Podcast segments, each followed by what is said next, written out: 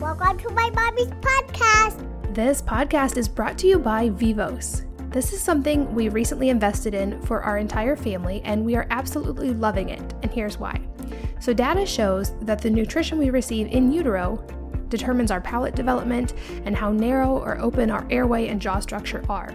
So, a narrow mouth, jaw, and airway increase the chances of needing braces, of getting sleep apnea, breathing difficulties, and much more. But it was pretty much assumed that your jaw structure was set in stone once you were born or for sure after the first couple of years of life. But Vivos has found that not only is this not true, but they've created a non invasive, non surgical, easy way of widening the maxilla, the jaw, and the airway. So, for our kids, this means that they get to avoid the braces that my husband and I both had. And for my husband, this means that his sleep apnea has disappeared and he stopped snoring, which is a bonus for me. I'll be writing more about this soon, but you can check them out in the meantime at wellnessmama.com forward slash go forward slash vivos, V I V O S. Wellnessmama.com forward slash go forward slash vivos. This episode is sponsored by Four Sigmatic. You've heard me talk about Four Sigmatic before because I love their coffees, teas, and hot chocolates. Now you can get 15% off any order with the code WellnessMama. But these are not ordinary drinks. They're delicious combinations of coffee, cocoa, and adaptogenic herbs, now with the benefits of chaga, cordyceps, and lion's mane for an extra brain boost and clean energy. My longtime favorite is their instant coffee, with the benefits of these mushrooms, but lately I've also really been enjoying their caffeine free blends. Try out all of these delicious drinks at foursigmatic.com forward slash wellness mama. That's F O U R S I G M-A-T-I-C dot com forward slash wellness mama and make sure to use the code wellness mama to get 15% off your order. Hello and welcome to the Healthy Moms Podcast. I'm Katie from wellnessmama.com and this is going to be such a fun episode. I am here today with Ari Whitten, who is the number one best-selling author and creator of the Energy Blueprint System. He's an energy and fatigue specialist who focuses on taking an evidence-based approach to energy enhancement and some of his opinions may actually surprise you. I'm, I think it's going to be a fascinating episode. For the last three years, he's been working with the world's top fatigue researchers to develop the most comprehensive program in the world on the science of overcoming fatigue and increasing energy. And I know I get a lot of questions from moms struggling with this. So, Ari, welcome and thank you for your time. Yeah, thank you so much for having me. And, uh, you know, I should also mention that I myself am a, a new parent. I have a one year old now. So I know the struggles of, of being a parent and, uh, and raising a kid. It's no easy task, and it's definitely tough to maintain great health and energy with uh, little ones hanging on you at every second. No kidding. Yeah, I think this is going to be really helpful to parents who are listening for that reason. And congratulations on your little one. Thank you so much. So, I know that you are considered one of the top experts and you've done a whole lot of research when it comes to adrenal fatigue and the science of that. And I also know that your answer may surprise a lot of people. So, I'd love to jump in there, even though it's kind of a big topic. What is your take on the science around adrenal fatigue? Yeah, this is this is a big one, and um, I think it's important to preface this whole discussion with with kind of some some context. Um, probably most of your listeners are coming from kind of being already in the natural health community. Maybe they've seen you know naturopaths and functional medicine doctors and and and people like that, and they're kind of they've probably read lots of articles and maybe some books on adrenal fatigue. And so the idea uh, that someone could be questioning that uh, is actually kind of shocking and and probably the initial reaction that many of your listeners have is skepticism and probably many people are thinking oh this guy's questioning adrenal fatigue. Uh, he obviously doesn't know what he's talking about. So with that in mind uh, i'd like to just kind of set some context for this so uh, people understand what the views are that are actually out there. So there's basically two schools of thought when it comes to adrenal fatigue and one is basically the whole kind of natural health community, holistic health, naturopaths, uh, alternative medicine, uh, functional medicine, integrative medicine, and, and they're very much into this kind of notion of adrenal fatigue. Uh, and maybe some of your listeners have even seen some of these people been tested for, you know, had their cortisol levels tested and maybe even have been diagnosed with adrenal fatigue. So th- that's that's one school of thought, kind of holistic health. Um, now, there's this other school of thought that many of your listeners may be unaware of, uh, which is all of conventional medicine. And basically, conventional medicine does not recognize adrenal fatigue as a as a legitimate medical condition, uh, and they basically scoff at the you know if somebody mentions adrenal fatigue, they're like, oh, that, that nonsense. And basically, they they don't accept it as a real thing at all. And there have actually been uh, public statements issued by endocrinologists who are um, MDs who are hormone specialists who have come out and said, you know, there there is no such thing as adrenal fatigue. Uh, there is there are no facts to substantiate this, and this is not a real medical condition. So basically, these two schools of thought are one, they're saying adrenal fatigue is real, and we see people all the time who have adrenal fatigue, and we treat people with adrenal fatigue, and we can do cortisol tests and you know say that you know find whether your where your cortisol levels are at. So you know we obviously know this is a real thing, and then the other people, these endocrinologists, are saying, hey, we also know how to do cortisol tests, and there's no such thing as adrenal fatigue. So what the heck's going on here, right? Uh, there's obviously a gap in our understanding of of what's happening here. So my story where, where I came into this is that I actually was raised and, and, kind of educated in the natural holistic health paradigm. So I was raised with the idea that adrenal fatigue is real. Um, I learned it. I read many books about it. I read hundreds of articles about it, and I was teaching it for many, many years uh, as a as a real thing. So my interestingly enough, where I came into this was I saw conventional medicine kind of brushing off the whole thing as nonsense, and I had this idea that I was going to go and look at all of the evidence, like actually go through all of the research and write a book that makes a scientific case for adrenal fatigue and basically says, hey, all of you guys, conventional medicine docs, you're all wrong. This is a real condition. And uh, here's all the science to prove it. And uh, this was a few years ago that this happened. And basically, when I started to explore the research, something kind of interesting happened uh, which was that I, I felt uh, I saw that the research was really contradictory, uh, and they're just you know you'd find one study that that showed high cortisol, one study showed low cortisol in people with chronic fatigue, uh, another one. Uh, you know, another three would say we we can detect no differences in cortisol levels between people with, let's say, chronic fatigue syndrome versus normal healthy people, and it was just all kind of a big mess of contradictory studies.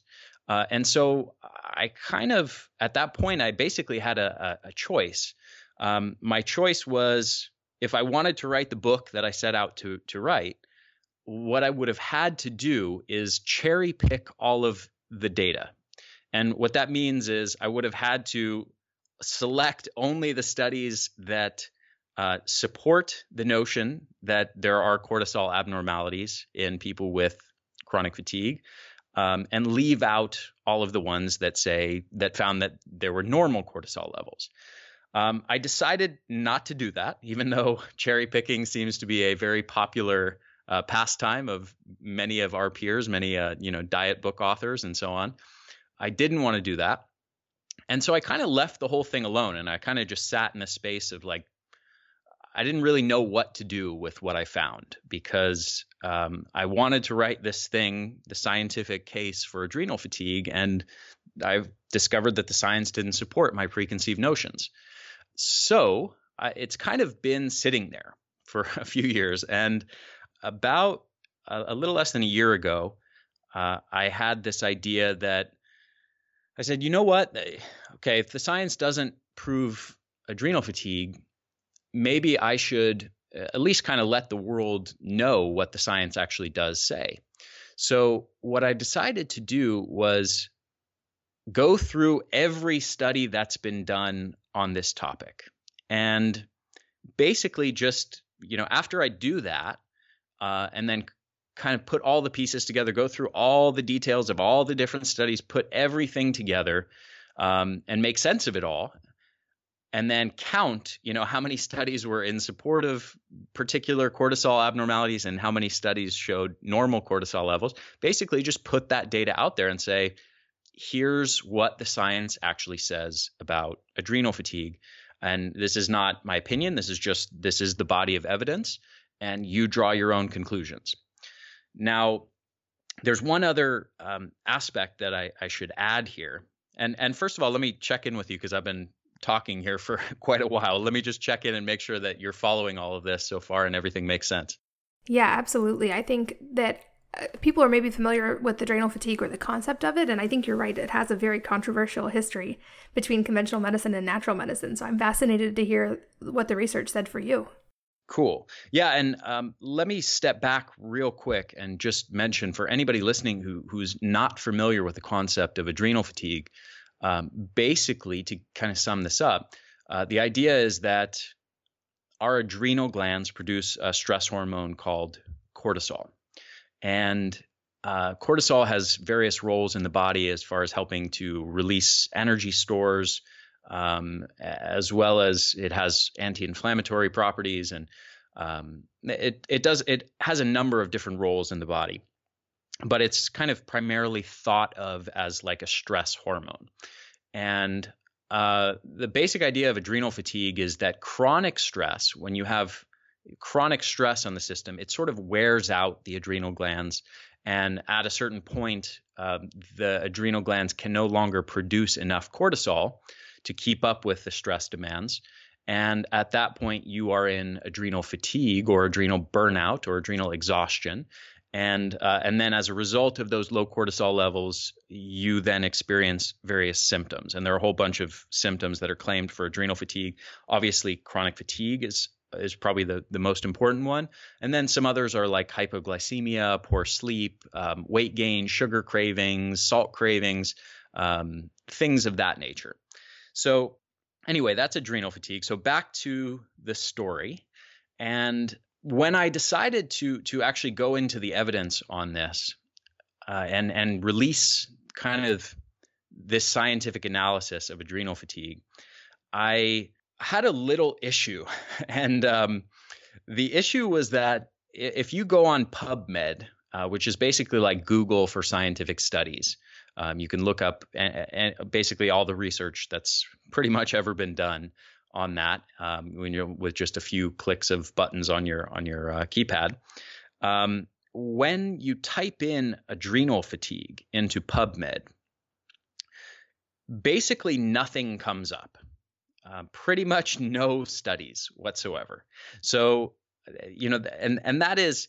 Let me emphasize this a bit more because for listeners who are maybe not used to going and looking up studies on PubMed, um, they may not really understand how shocking it is uh, what what I just said. The, the fact that there are basically no studies on adrenal fatigue. Um, if you think of any medical condition, whether diabetes, Alzheimer's, Parkinson's, um, epilepsy, uh, you know, a- any obscure condition that you can think up, you know, kidney cancer or, or, whatever. Think up any condition. I don't care how obscure it is. Go to PubMed, look it up, and what you'll find is that there will be dozens or probably more likely hundreds or thousands of studies that immediately come up on that particular condition. Now, if you go and do, and you and you can do this right now, you can go to PubMed.com, type in adrenal fatigue in quotes so that it puts that whole you know phrase together, adrenal fatigue. And what you'll find if you do that search is that there is virtually no research in existence uh, on adrenal fatigue. So, uh, and, in fact, as of 2016, uh, it's actually worse than just a case of no scientific data because we now have negative scientific data. There's uh, a 2016 systematic literature review of the of the evidence that's titled "Adrenal Fatigue Does Not Exist," and I, I would imagine you could probably guess what they concluded, but uh, they concluded that there's no scientific case for adrenal fatigue. Now, when I first looked it up, there was basically just no research. That that uh, study wasn't there. So I was, uh, you know, and and let me just emphasize this a bit more because there's an enormous gap here, and this should be shocking to everybody listening because what we have right now is a situation where if you go online and look up adrenal fatigue, you will find literally thousands of articles online written about adrenal fatigue with all sorts of seemingly, uh, you know, very scientific looking charts and things of that nature. Um, and you will find even dozens of books written about adrenal fatigue, uh, claiming that this is a real medical condition and that it's easy you can diagnose it via these cortisol tests and that you treat it via this this and this. And uh, there's all of this body of people talking about this thing and yet if you actually look and try to find any science there's basically no science to be found. So that that should be shocking to everybody listening right now. Now in order to actually do a review of the evidence on this subject uh, I was in a weird position, right? If I was going to actually review all this evidence and there's no evidence on adrenal fatigue, what the heck am I reviewing? Um, so here's what I eventually figured out. Um, there are a number of other recognized, legitimate um, medical conditions that are actually uh, recognized medical conditions by conventional medicine, and they're chronic fatigue syndromes that have a huge amount of overlap in the symptoms uh, with the, this concept of adrenal fatigue. And they go by a few different names. One is called burnout syndrome. Another one is called vital exhaustion or exhaustion disorder. And then there's chronic fatigue syndrome. And uh, there's a huge amount of symptom overlap uh, between the symptoms claimed for adrenal fatigue and uh, and the symptoms of these different conditions. Uh, just to emphasize that a little bit more detailed, uh, there have been surveys done uh, of people with chronic fatigue syndrome where they basically just gave them gave a group of people with chronic fatigue syndrome a list of symptoms and said, you know, do you have fatigue? Do you have you know joint pain? Do you have hypoglycemic episodes? Uh, do you have difficulty standing up? Do you have swollen lymph lymph nodes or sore throat frequently? Um, do you have weakness and exhaustion after doing any exercise? You know a, a list of symptoms like that. All of the um, the diagnostic symptoms for chronic fatigue syndrome and then they basically uh, just charted the percentages. So in other words uh, you know, 77% said that they have swollen lymph nodes or a sore throat, and uh, 83% said that they have uh, hypoglycemic episodes, and and 91% said they have trouble sleeping, and so on. Um, so just imagine, you know, a whole list of 15 different symptoms like that with percentages like that next to each one. Now, here's the interesting part. Uh, this same survey has been conducted with people who uh, e- either have been diagnosed with adrenal fatigue or uh, suspect they have adrenal fatigue. A lot of people are really self diagnosed. They kind of go on the internet and read something about adrenal fatigue and then they go, oh, you know, that sounds like what I have. Um, so this same survey has been conducted with people who suspect they have adrenal fatigue. And the remarkable thing that they found is that the percentages are almost identical, meaning the percentages of people who suspect they have adrenal fatigue, uh, who report having those symptoms, are almost identical to the people with chronic fatigue syndrome who are reporting those symptoms. So, my point in saying this is that uh, these three different accepted chronic fatigue syndromes actually do have a huge amount of overlap uh, with adrenal fatigue. So here's the cool part. While there is no research that I can look to to do a scientific analysis on adrenal fatigue, there is actually a huge body of literature on these other fatigue syndromes and their relationship to cortisol levels. So that's the whole thing about adrenal fatigue. It's that it's the idea that specifically the adrenals and cortisol levels are mediating all of these different symptoms and, and especially chronic fatigue. Uh, so what you can do now is now this opens up a possibility to actually analyze the science and say, well, are these chronic fatigue syndromes um, and burnout syndrome and exhaustion disorder and chronic fatigue syndrome, are they linked reliably with any kind of adrenal dysfunction or uh, abnormal cortisol levels? And what I did was I found through many, many, many months of uh, research and going through all of these, all the studies, every shred of a relevant study that I could find. What I did was I put all of that research together, and then I put I lined it all up by date, and I took uh, it was over 60 studies, uh, and so 60 individual studies and 20 uh, systematic literature reviews, which are basically reviews of the existing scientific evidence, have been done since 1995 to 2017. And I put all of that research together, and then I just said, what does this evidence say?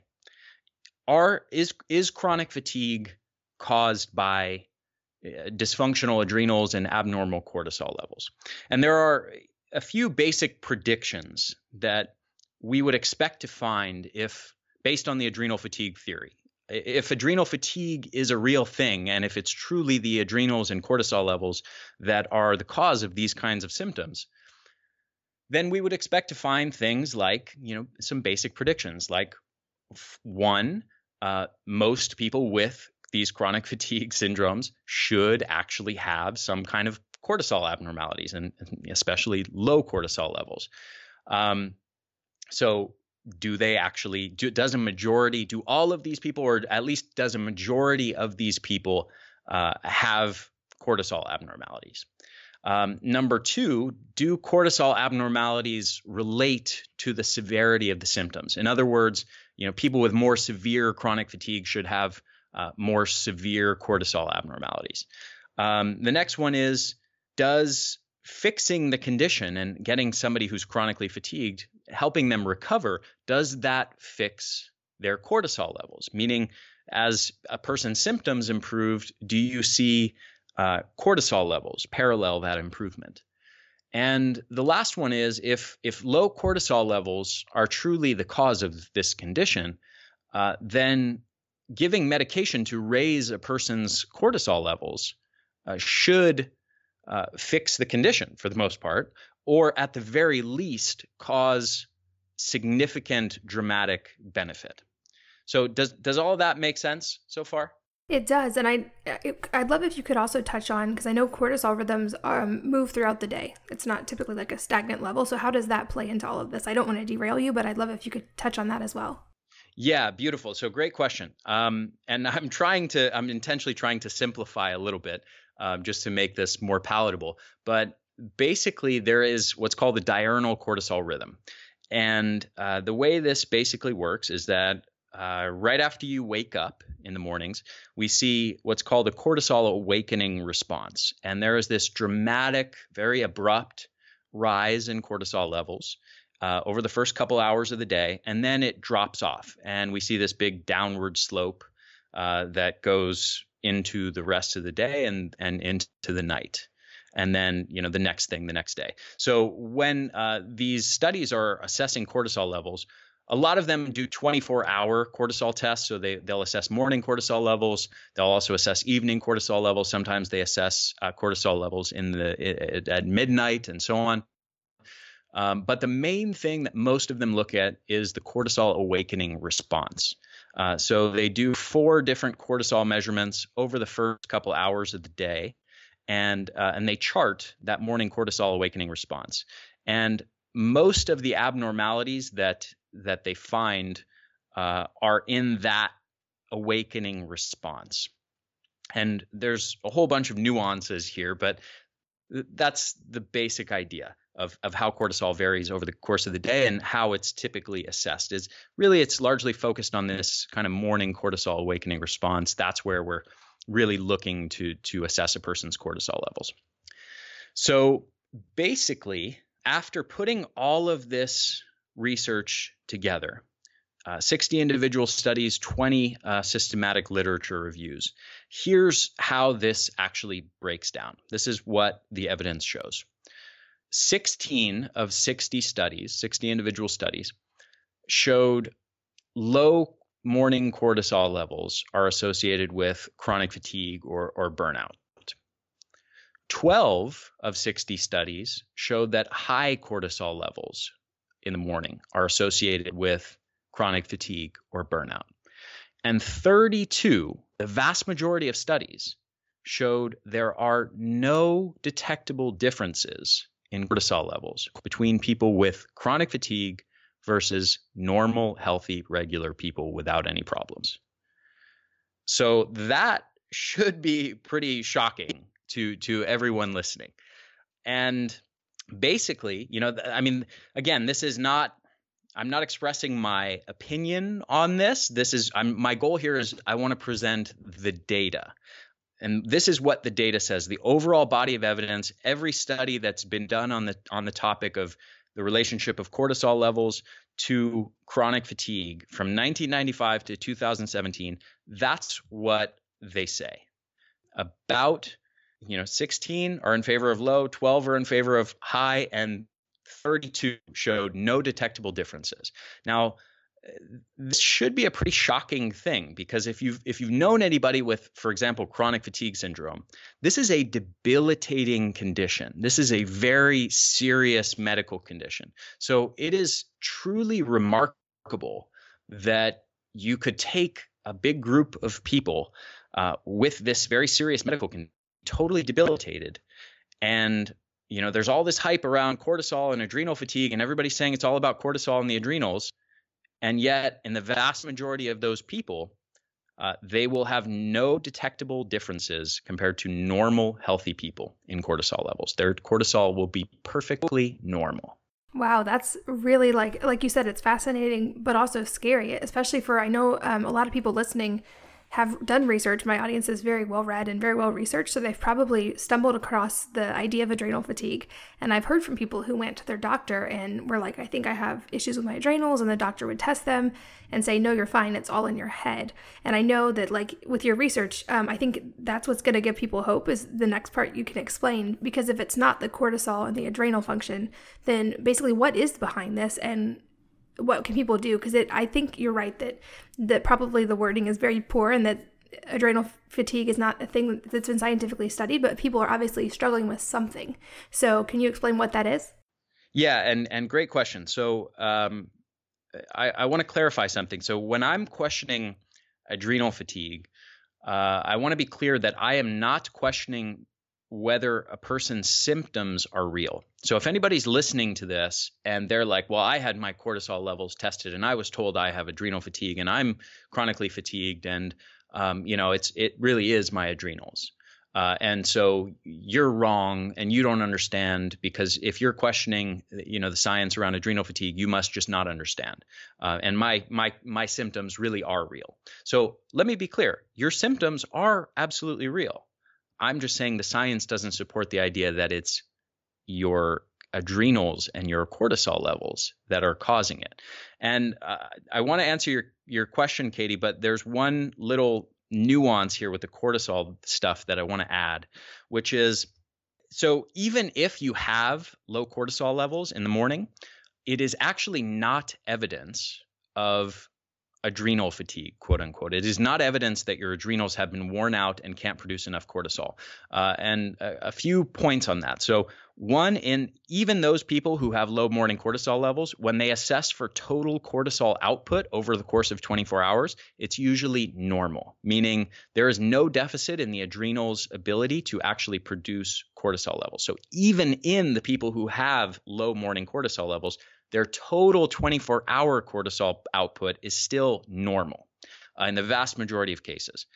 Um, now, another point is that even if you have low morning cortisol levels, there are actually a number of common lifestyle factors that will cause that without any actual adrenal dysfunction. Uh, so, just to name a few, being a night owl chronotype. If you're a night owl, uh, which means you know basically uh, if you're instead of a morning person you're more of a night person you tend to stay up late and wake up later um, you will have lower morning cortisol. So let's say you and me if if you're a morning person and i'm a night person and we're both perfectly healthy um, and we both do a morning cortisol testing routine tomorrow morning starting at 8 a.m me as a night person i will show up as low cortisol and you will show up as having normal cortisol levels not because I have adrenal fatigue, but just because I'm a night person. Uh, another common factor antidepressants. Antidepressants have been shown uh, to cause adrenal fatigue. Another one is uh, night eating. So if you tend to eat late at night, that will cause low morning cortisol levels the next day. Uh, and another very common one is actually poor sleep. So uh, just having poor sleep, and and by the way, this is shockingly common in people with chronic fatigue syndrome. Uh, there's research estimating that about 50% of people with chronic fatigue syndrome have overt sleep disorders like sleep apnea or, or um, sleep movement disorder and things like that. Just having poor sleep will cause low morning cortisol levels the next day. Um, so you don't need to. Ha- it's this is not evidence of adrenal fatigue or adrenal exhaustion. Um, if you have a poor night of sleep tonight, you're going to have low morning cortisol levels tomorrow. And if you have a sleep disorder or sleep apnea, you're going to have low morning cortisol levels pretty much all the time. Now, considering how common these types of things are in people with chronic fatigue or, or burnout, it's actually re- even more remarkable and even more shocking that the mass, vast majority of the studies uh, on cortisol levels in chronic fatigue still show that most people have normal cortisol levels. You get what I mean? Yeah, that makes sense. Anyway, to to answer your question, uh, it, hopefully people listening get the idea that the hype around cortisol is really overblown.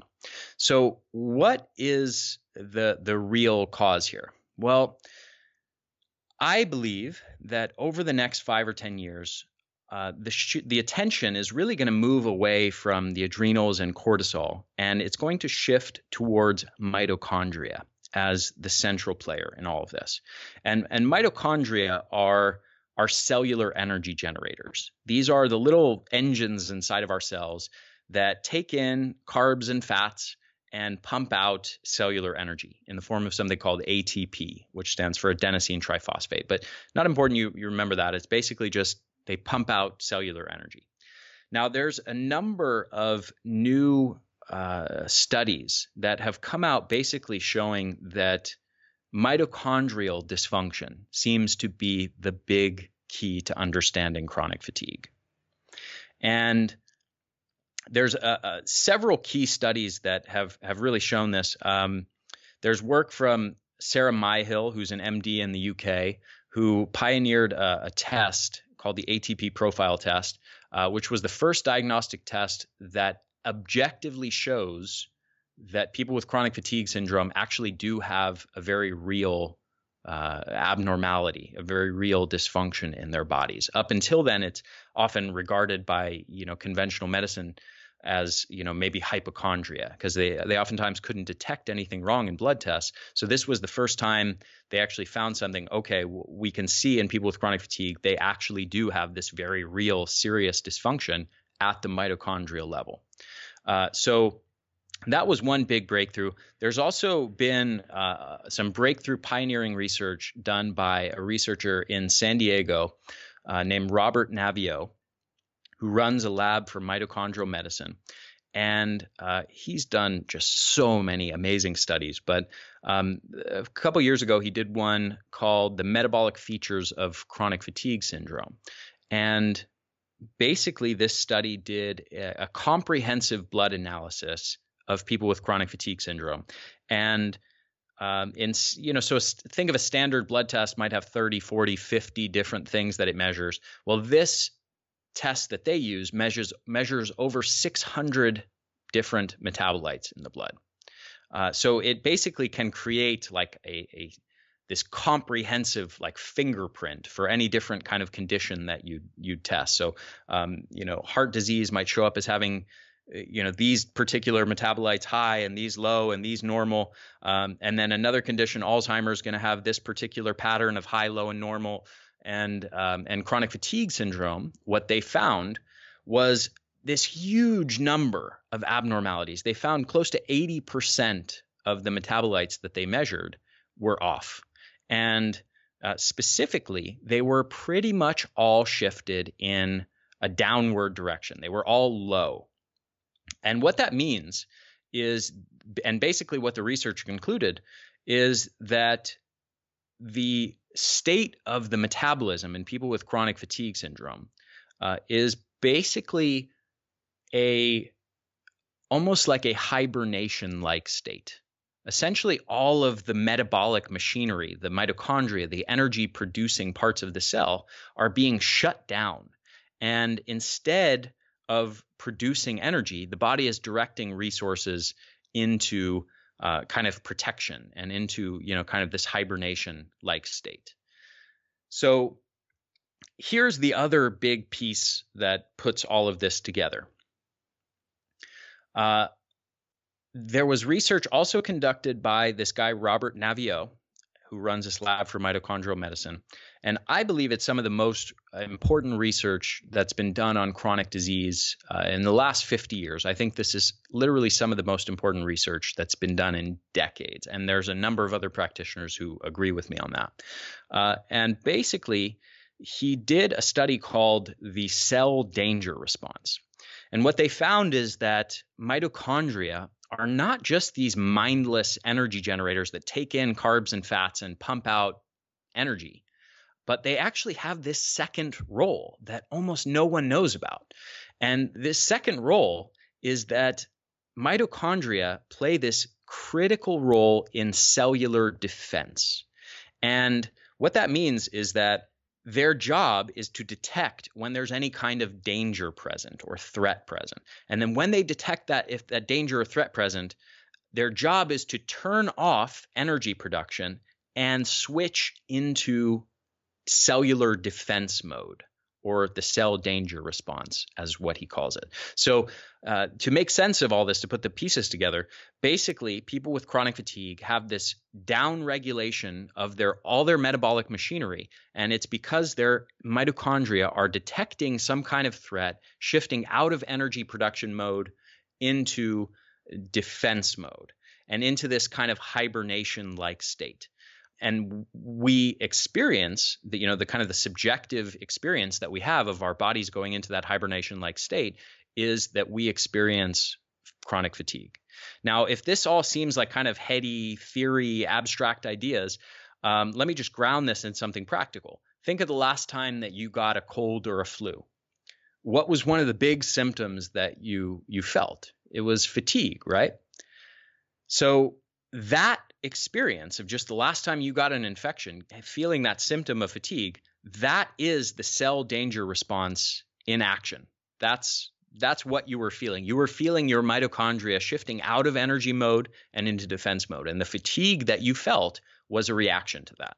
So that's essentially what chronic fatigue is. It is the symptom that we experience when our mitochondria are shifting out of energy mode towards defense mode.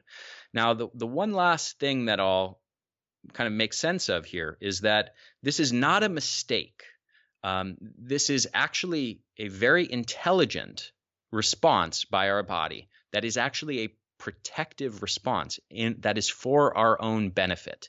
Uh, and uh, to to explain why, there are a number of different animal models that they found that will go into this kind of hibernation like state where they downregulate energy production from the mitochondria in response to being in a stressful or toxic or dangerous environment. And by doing that, by going into this kind of fatigued hibernation like state, it extends their lifespan dramatically. They can live 50%, 100%, 200%, sometimes in some animal models, sometimes 400% longer than if they were in a high energy state. Uh, so, the idea behind this protective response is that by going into this hibernation like state, you can kind of survive longer in a toxic or, or stressful environment and survive to the point where hopefully you are no longer in that toxic and stressed environment and now you can switch the engines back on and go into energy mode. Does does all that make sense? That makes perfect sense. This podcast is brought to you by Vivos. This is something we recently invested in for our entire family, and we are absolutely loving it. And here's why. So, data shows that the nutrition we receive in utero determines our palate development and how narrow or open our airway and jaw structure are. So, a narrow mouth, jaw, and airway increase the chances of needing braces, of getting sleep apnea, breathing difficulties, and much more. But it was pretty much assumed that your jaw structure was set in stone once you were born or for sure after the first couple of years of life.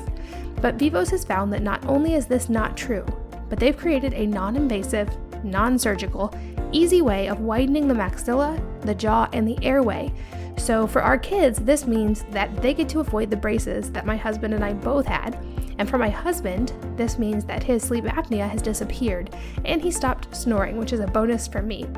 I'll be writing more about these soon, but you can check them out in the meantime at wellnessmama.com forward slash go forward slash vivos, V I V O S. Wellnessmama.com forward slash go forward slash vivos. This episode is sponsored by Four. You've heard me talk about Four Sigmatic before because I love their coffees, teas, and hot chocolates. Now you can get 15% off any order with the code WellnessMama. But these are not ordinary drinks. They're delicious combinations of coffee, cocoa, and adaptogenic herbs, now with the benefits of chaga, cordyceps, and lion's mane for an extra brain boost and clean energy. My longtime favorite is their instant coffee with the benefits of these mushrooms, but lately I've also really been enjoying their caffeine free blends. Try out all of these delicious drinks at foursigmatic.com forward slash wellness mama. That's F O U R S I G M A T I C dot com forward slash wellness mama and make sure to use the code wellness mama to get 15% off your order. The question on my mind is basically how do we support proper mitochondrial function? I know I've seen some research on things like fasting or different types of light, but I know you have a lot of research here as well. So if the mitochondria are the problem, what's the solution? Yeah, great question. So basically, the mitochondria are designed to detect all kinds of threats. So they can detect threats in the form of things like toxins, like from pesticides in our diet, or um, chemicals in the water supply, or household chemicals, or heavy metals and things like that. Um, infections play a big role in shutting down the mitochondria.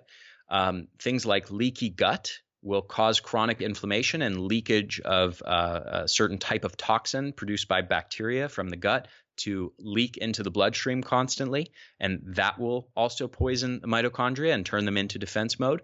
Um, we also have psychological and emotional stress that will cause a lot of these same effects. And uh, so basically, there's a whole bunch of factors uh, poor sleep and circadian rhythm, uh, the 24 hour clock in our brains that, that regulates our, our, sleeping and wake cycles.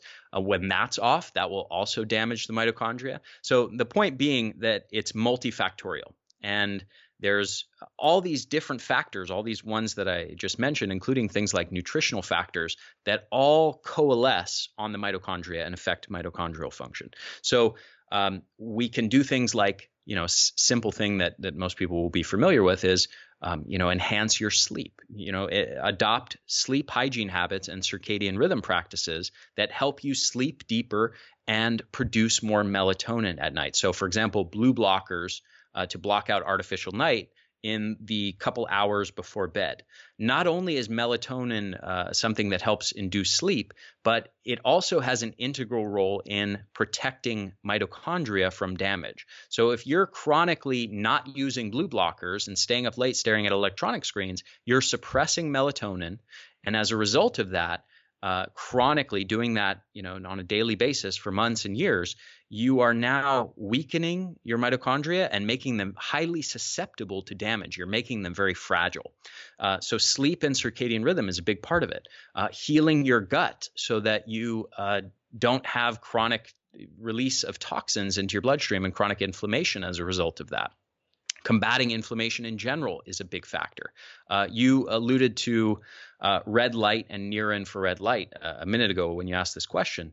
Uh, that's another big factor that can improve mitochondrial health. And so the fact that we're living very indoor lives and not spending time outdoors, not getting nearly enough sunlight, uh, and we're all vitamin D deficient, but we're all more than just vitamin D, we're all sunlight deficient. And there are things, there are benefits that we get from sunlight exposure that go beyond just vitamin D. And red light and near infrared light is a big part of that. And these things directly impact mitochondrial function and uh, mitochondrial energy production. So uh, when you don't have that, your mitochondria are basically chronically operating in a in a state where they're they're not producing as much energy as they should be. Then we obviously have nutritional factors. There's a whole bunch of different uh, nutritional factors that relate to uh, mitochondrial health. Just to name a few, things like phospholipids in the diet have shown to have remarkable benefits on protecting mitochondria from damage. Uh, things like D-ribose, acetyl L-carnitine, alpha lipoic acid, and then things like astaxanthin have a massive important role in protecting mitochondria from damage. Now, astaxanthin is this uh, pink pigment that's found in uh, things like salmon and salmon eggs and uh, and krill and shrimp and lobster and things like that. Um, astaxanthin is a very very powerful way to protect your mitochondrial membranes from damage and and allow them to be strong and resist stress so that they don't get damaged and then have and then get triggered into danger mode okay? So uh, you know that's to name a few. There's also neuroscience angles to combat stress and anxiety. And then uh, there's one more big one uh, which you also alluded to uh, which is called hormesis. And hormesis is my personal favorite topic uh, and it's basically the concept of a metabolic stressor uh, that, and and let me just go into that for a moment because people hear this word stress and they immediately have a negative association with it. They think stress is bad. I have to avoid stress. Well, this is the concept that a met at certain types of metabolic stressors can actually create benefits. They can stimulate our bodies to adapt to that stressor. And by doing that, uh, it actually makes us more resilient. And specifically at the mitochondrial level, it makes our mitochondria bigger and stronger, and they build up their anti uh, their antioxidant and anti-inflammatory defense systems to protect themselves against damage. Now, if that sounds really abstract, most people listening to this, well, everyone listening to this, is already familiar with this concept and they just don't realize it because exercise is actually a type of hormetic stressor. That's how exercise works. So the reason that we have this huge body of thousands of, of scientific studies showing that, you know, exercise protects against all sorts of different diseases and cardiovascular disease and uh, different kinds of cancer and neurological disease. And you know the reason and extends longevity the reason that exercise does all of that is not because it's intrinsically beneficial but because it's actually a stressor. And by temporarily stressing the system in that way it stimulates the body and especially the mitochondria to grow stronger and become more resilient. Now, the and, and, here's the cool part though. It's not just exercise. There's a whole bunch of other hormetic stressors uh, that most people really don't know about or don't realize are working via this mechanism um, by be, being a temporary metabolic stressor. So one is intermittent fasting. Another one is actually uh, red and near infrared light also works through hormesis. Uv light from the sun works through hormesis um, many different kinds of phytonutrients work through hormesis. Uh, they're not, as most people think, just antioxidants. They're actually plant toxins that create a temporary metabolic stress and then stimulate our internal uh, antioxidant defense system to grow stronger. So they're not just like vitamin C and vitamin vitamin E acting directly as antioxidants, but they're making your mitochondria and your cells uh, more robust and resilient by building up the internal antioxidant defense system. Um, then we also have things like uh, I, am not sure if I mentioned intermittent fasting, and then we also have things like cold and heat exposure. All of those different things work as hormetic stressors. They work to build up your, your mitochondria bigger and stronger. Now, here's how well, actually, there's one one important linking thing that I'll mention when you don't do those things in your life, and most people do not do most of those different hormetic stressors I just mentioned, when you don't do them, your mitochondria shrink and shrivel and atrophy. Very much like if you've ever broken a bone and got a cast on, very much the same way that your muscles will atrophy when you don't use them because they're in a cast. So uh, there's actually research showing that between the ages of 40 to 70, most people lose half their mitochondrial capacity. Now, here's why this matters to connect the dots with this whole concept of the cell danger response that I mentioned before, and this kind of shift into hibernation mode. When your mitochondria are small and weak and fragile, they're much it, it it lowers what I call your resilience threshold. In other words, it lowers the level that it of, of stress that your body can handle, and it makes your body more fragile, essentially, and it makes it so uh, it's much more easily overwhelmed by stressors that now trigger it into defense mode and trigger it into this hibernation mode, chronically fatigued state. And on the other hand, uh, if you have big, strong, healthy mitochondria, you raise your resilience threshold and you make it so uh, these different stressors that we all encounter in life are things that your body can cope with. They can easily handle them and they're not triggered into defense mode. So having big, healthy, strong mitochondria is key to have a strong resilience threshold and to make it so that your mitochondria are not triggered into this defense mode and, and into this hibernation fatigued state. So basically, um, what this whole thing is about is that a combination between having weak, fragile mitochondria combined with lots of different kinds of stressors, chemical stressors, toxins, uh, infections, um, leaky gut, inflammation, uh, stress of various kinds, that creates essentially the perfect storm to trigger your mitochondria into defense mode and uh, and keep them locked in a chronically fatigued state. That makes perfect sense. And I'm glad you mentioned antioxidants because I know you have an interesting theory on this as well. And most people assume it's pretty well established that, you know, we have free radicals, those cause aging and all kinds of problems, and antioxidants like go in and fight the free radicals and fix the problem. Um, but you have a different theory on this. So can we talk a little bit more about antioxidants before we move on to? Yeah, absolutely. So basically well so first of all i will i will mention that it's not really my theory. Actually my take on this is uh, is not fringe at all. My take on this is actually the mainstream view uh, within the scientific community believe it or not. Um, and this is another area where there's just a big gap between uh, what's commonly believed in in the general public and uh, and the science. So uh, we've had this idea floating around uh, for over 50 years now.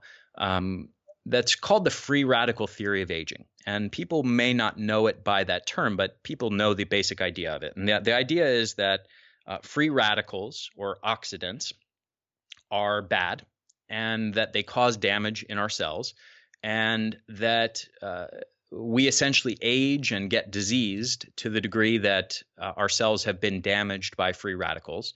And Therefore, antioxidants, things with which neutralize these free radicals, uh, are beneficial. And this is a basic idea. It's integrated into all of our thinking. You know, millions of people all over all over the world subscribe to this idea, and we all accept this as just you know these are basic facts. These are known. The science has proven this and validated it for a long time. Well, people might be shocked to learn that this theory has actually pretty much been discarded by aging scientists uh, because there is a huge amount of data that contradicts this theory.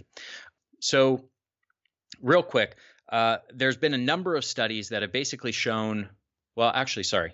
Uh, let me explain this more systematically. If the if the theory, the free radical theory of aging, is true, if the idea that free radicals are bad, antioxidants are good, is true, there's two basic predictions that come out of that theory. One is that antioxidants should be good. So if you supplement with things like vitamin C and vitamin E and vitamin A, uh, it should help prevent disease and extend longevity. Um, very basic prediction that comes out of that theory. The other basic prediction is that doing things which promote, which cause the generation of free radicals should be harmful and should accelerate the aging and, and decrease longevity and, and or contribute to many different diseases. So these are the two basic predictions. Um, now, it turns out there's a huge body of evidence that doesn't support either of these predictions. Uh, the biggest meta analyses, the biggest, biggest uh, systematic reviews of all the research that have been done on supplemental vitamin C, vitamin E, and vitamin A, beta carotene, uh, have shown over and over again for decades that these things do not actually extend longevity and do not reliably help prevent things like cardiovascular disease and cancer and diabetes and numerous other diseases. And for anyone who uh, who, who is skeptical of that idea, who who is convinced that you know the supplemental vitamin E and, and A and C are really benefiting them, feel free to go and look at the research yourself and you can you can assess uh, whether i'm wrong. What i suggest is look for the systematic literature reviews because that's where all of the research will be lumped together and you can get a, re- a quick review of all of it. And there's been numerous of those that have been done over the last couple decades. They're very consistent that antioxidants do not prevent disease or extend longevity.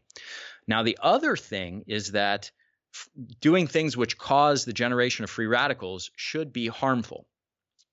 Uh, now, that seems like a very uh, obvious thing that it should be the case, but let me give you an example of something that creates free radicals in your body exercise, intermittent fasting, red light, UV light, cold exposure, heat exposure. Basically, all of the different types of hormetic stressors, uh, including especially exercise, create more free radicals in your body.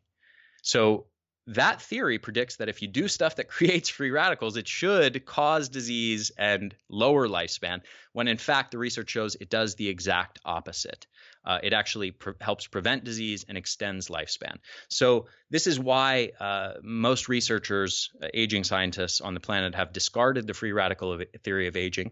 Uh, and basically, what it turns out that what's really going on, and I know we only have a couple minutes, so I'll try and explain this very quickly it turns out that what's really going on and what really matters is yes, oxidative damage at the cellular level matters, but it's not just a simple matter of taking antioxidants and avoiding things that are bad.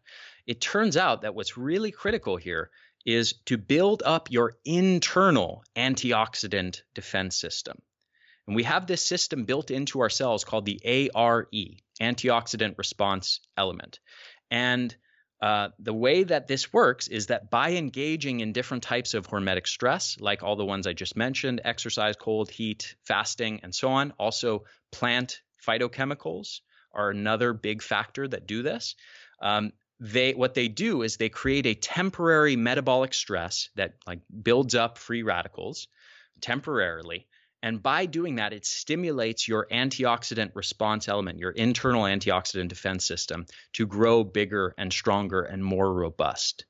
Now, antioxidants, on the other hand, if you supplement with lots of antioxidants, synthetic, uh, you know, isolated antioxidant supplements, vitamin C, vitamin E, uh, beta carotene, and things like that, rather than whole foods, those will actually have the opposite effect um, your body will basically say, hey, we don't need to ramp up our internal antioxidant defense system because we're being supplied by, you know, a whole bunch of antioxidants. So the real key here is for prevention of disease, uh, for extending longevity, and for building up big, strong mitochondria that produce lots of energy is to, in, to layer many different types of hormesis into your life to build up your mitochondria to be bigger and stronger to actually you can also build new mitochondria from scratch something called mitochondrial biogenesis and and you can build up their internal antioxidant and anti-inflammatory defense systems. And that's where it's at. It's not about just taking a bunch of pills that do the work for you. It's about building up your internal mitochondrial defense systems to be bigger and stronger and more robust, produce more energy, and live longer. That's perfect. And I usually ask at the end, like, what advice would you give to kind of pull everything together? I know you have a whole system on this, and we're going to link to that in the show notes at wellnessmama.fm. Um, but I like to always end with something really practical. So I'd love to hear, like, what advice you would give to someone who maybe does struggle from these symptoms and thought that they had adrenal fatigue and now understands this in a different way. What would you give them as starting points?